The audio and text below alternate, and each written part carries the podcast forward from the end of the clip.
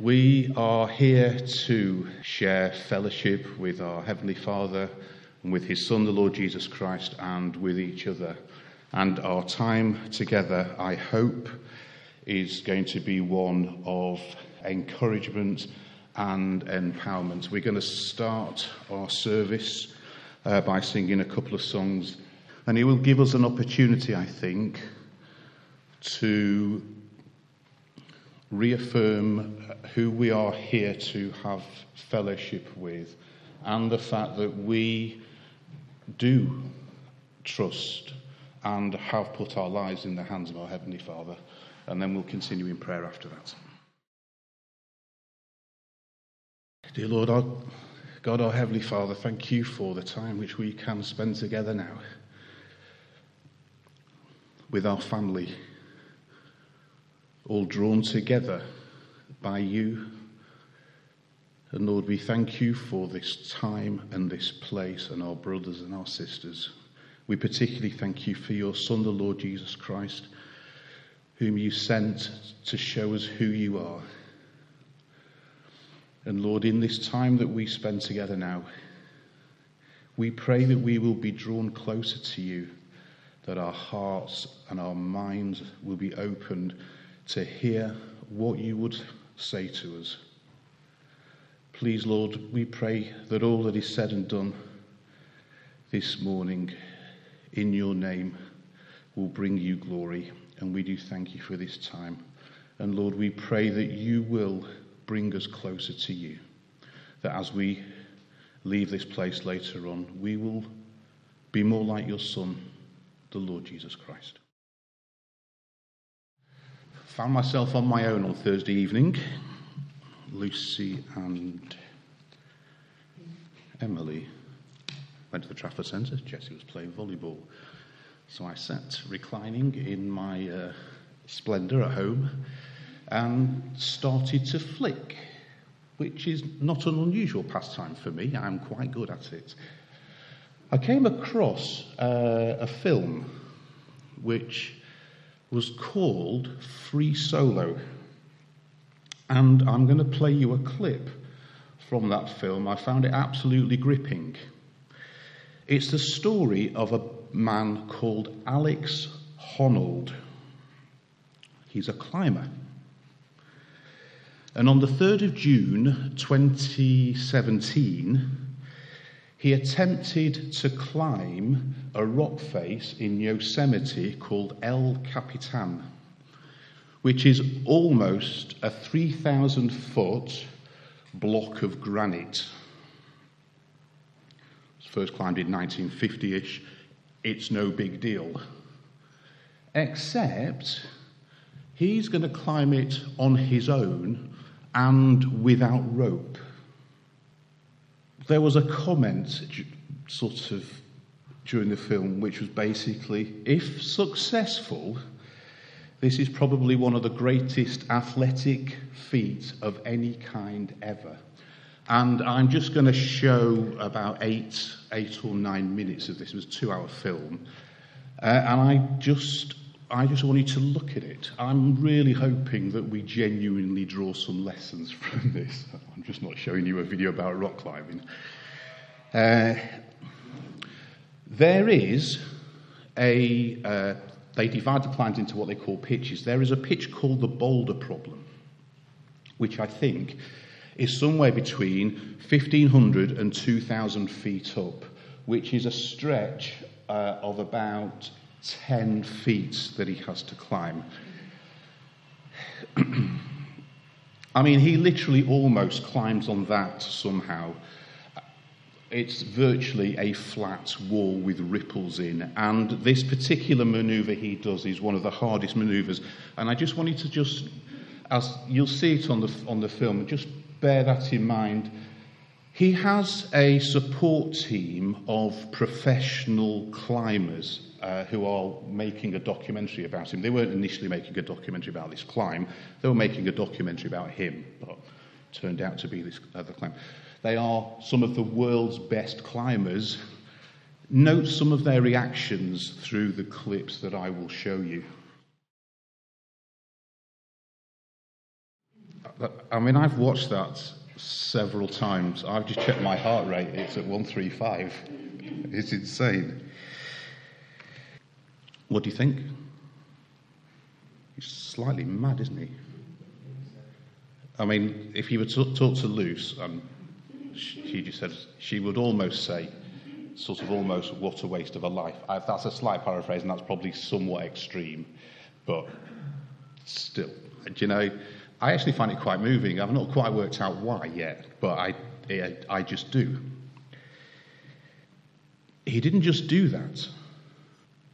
He did rock up to a, there's another climb called the Half Dome, also in Yosemite, and a few years before, he did literally rock up to a climb. He climbed it once on a rope to make sure he could get up it, and then two days later, he went up without rope on his own. And halfway up, he decided to go a different way than the way he climbed the first time. And he got to a part of that climb where he didn't trust the foothold.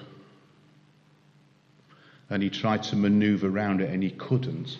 And in the end, he had to just go with it. And he, he got to the top. He keeps a journal. And he, he wrote in his journal whatever his notes were, sad faced and uh, should do better because he wasn't, it wasn't the experience he wanted. He dreamt about doing that climb. So he started climbing when he was five, I think. He's about 30 when he does that. And he used to climb indoors and then eventually moved outdoors with rope and then eventually he soloed. He had that dream for 10 years that to do that.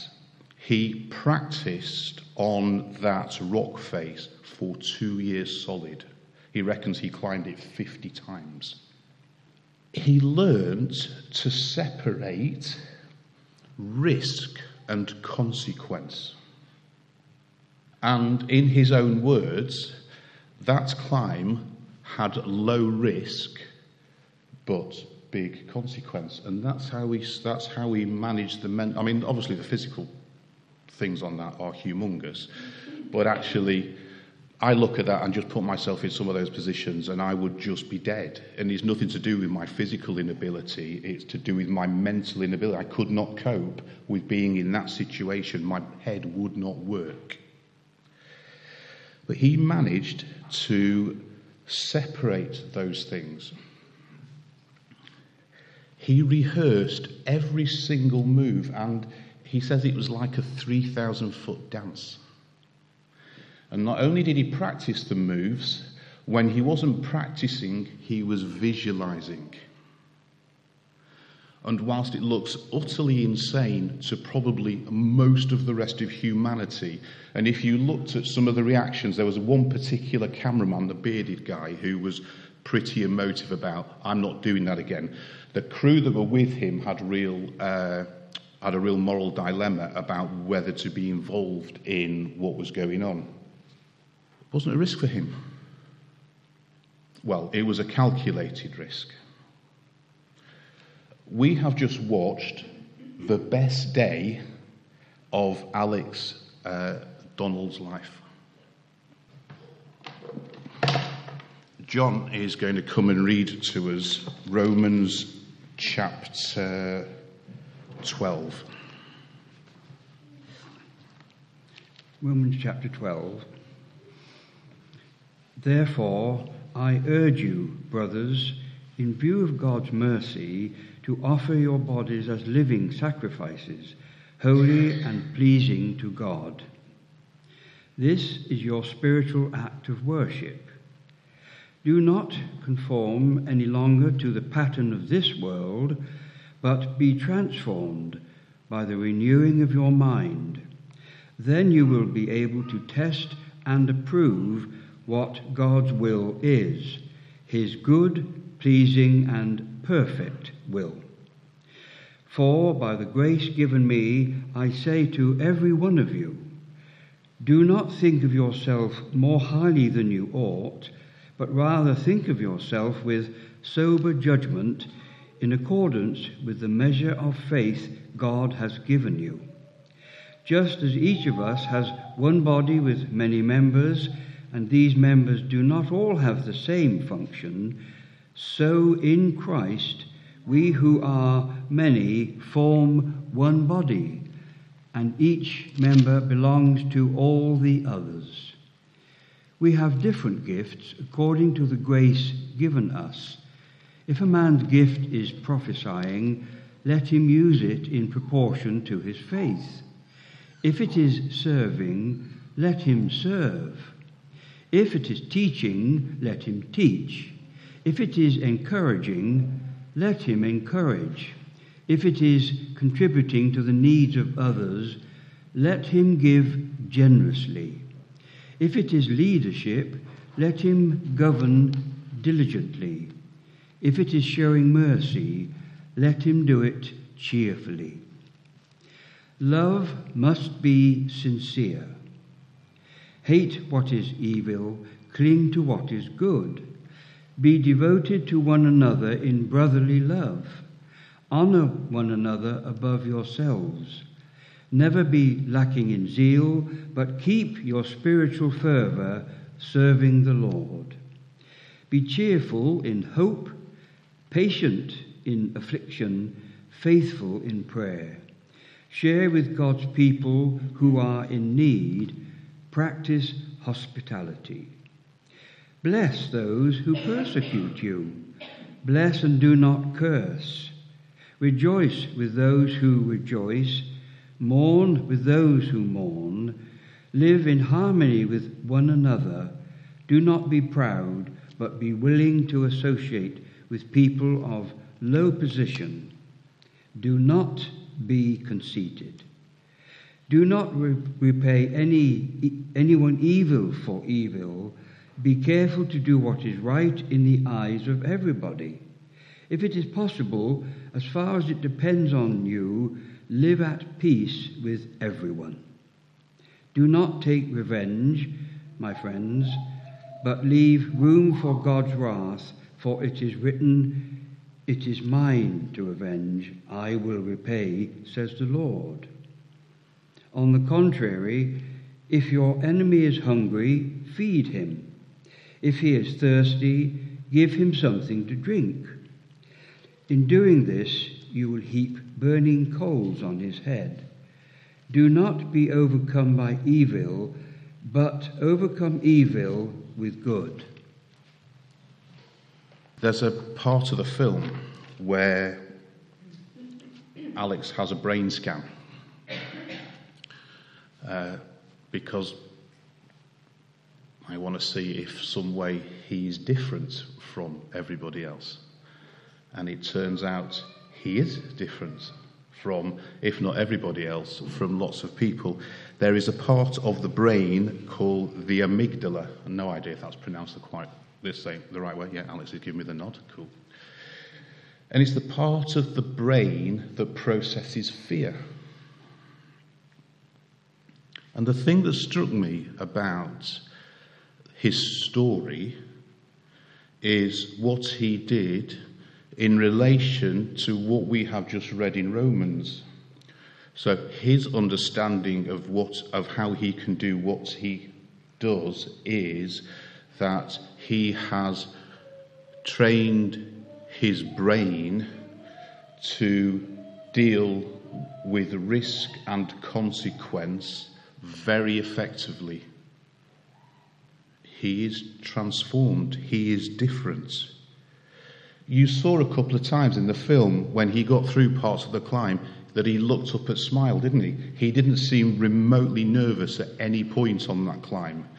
He was out of breath at times and he was tired at times. He genuinely enjoyed it. He says in interviews afterwards, it was the best day of his life. Why are we here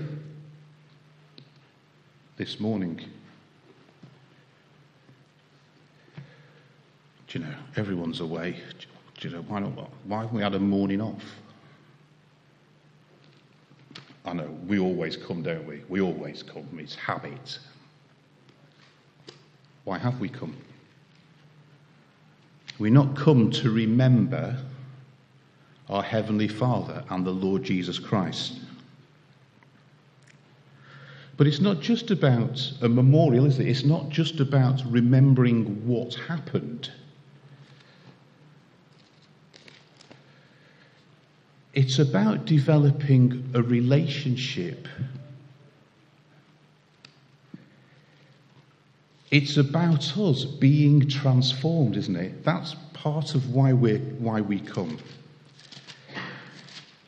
It's part of our transformation. I mean, therefore, this is what is written in Romans. Therefore, I urge you, brothers, in view of God's mercy, not to offer your bodies as living sacrifices, holy and pleasing to God.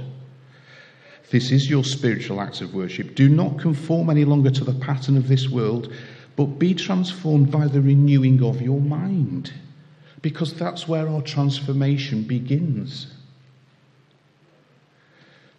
he was transformed, and I look at what he did physically, and it seems so far beyond what I could possibly ever attain that it's just it's genuinely mind boggling.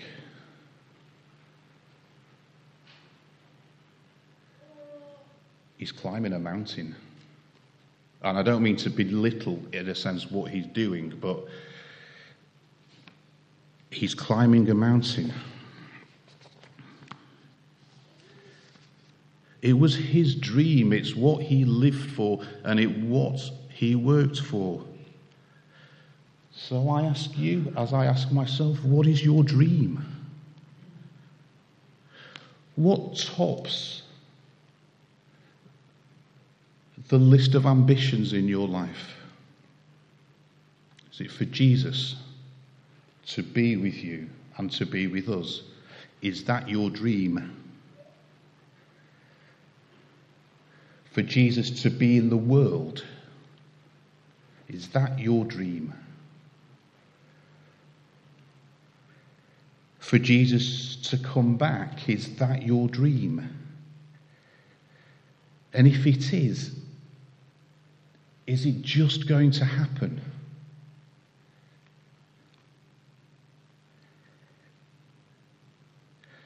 If we look at the Lord Jesus Christ, things didn't just happen. He didn't just have a unique and amazing relationship with God his Father. He didn't just do miracles. He dedicated his life to God. Did he just know the scriptures? Did he just know his Bible? Or did he study it and discuss it? Could he automatically have this amazing relationship and conversation with God? Or did he learn how to talk and learn how to listen? Could he automatically just do those amazing things he did in his life? Or did he learn how to walk with God? He is our model. He is our model of transformation.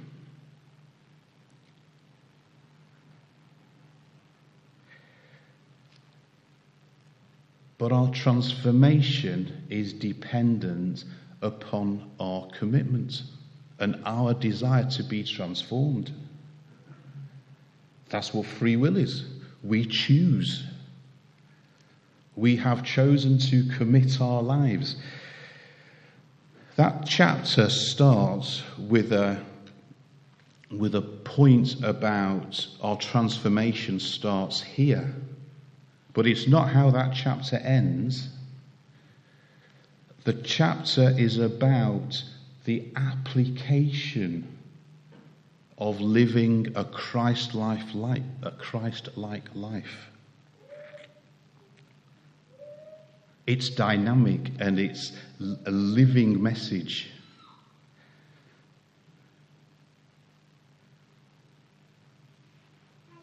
So, why are we here? Well, I'm hoping it's because we want relationship with God and with the Lord Jesus Christ. And with each other, that we might grow to be like the Lord Jesus Christ. But not that it just becomes head knowledge, but that it changes who we are, that we start to do things differently, that we become exceptional, not maybe in the eyes of the world. It's not important what the world thinks of us. But we have to open our hearts so the Lord Jesus Christ can live in us. And that requires a commitment. There's a part of that film where he, they climb 1500 feet up with an empty rucksack and they clean out a crevice that he will use as a handhold of any loose rocks so that on the climb itself he'll be safe and any climbers who are below him will be safe. And he comments that it seems really insane to climb up a rock face with an empty bag and fill it with rocks and take it back down. But it's the, it's the dedication to the cause. And in part, I think that's what I find inspiring about the story. It's the single mindedness and the dedication of what he is doing. Well, we come to remember the Lord Jesus Christ. We come to remember his dedication to his Father and his dedication to us. We come to remember God's sacrifice in sending his Son that we would know what he would be like. We come to remember the sacrifice of the Lord Jesus Christ, who, as a servant, even to his own death, revealed God to us. And we come to remember that. But it's more than remembering that because our time together and our time with the Lord Jesus Christ and our time with God should be transforming. We're going to take bread and wine in a minute, and before that, we will sing our, our next song, which will be 101 from uh, Praise the Lord. It's worth noting, though, that the greatest day in the life of the Lord Jesus Christ cost him his life. And he did that for us. You need to remember that Isaiah is God's mouthpiece to a rebellious people. And whilst a lot of the context of this chapter you might not get, it's sort of, there is one bit which I will just talk about very briefly afterwards. Thanks, Sylv. Isaiah chapter 64. Oh, that you would rend the heavens and come down, that the mountains would tremble before you, as when fire sets twigs ablaze and causes water to boil. Come down to make your name known to your enemies and cause the nations to quake before you. For when you did awesome things that we did not expect, you came down and the mountains trembled before you.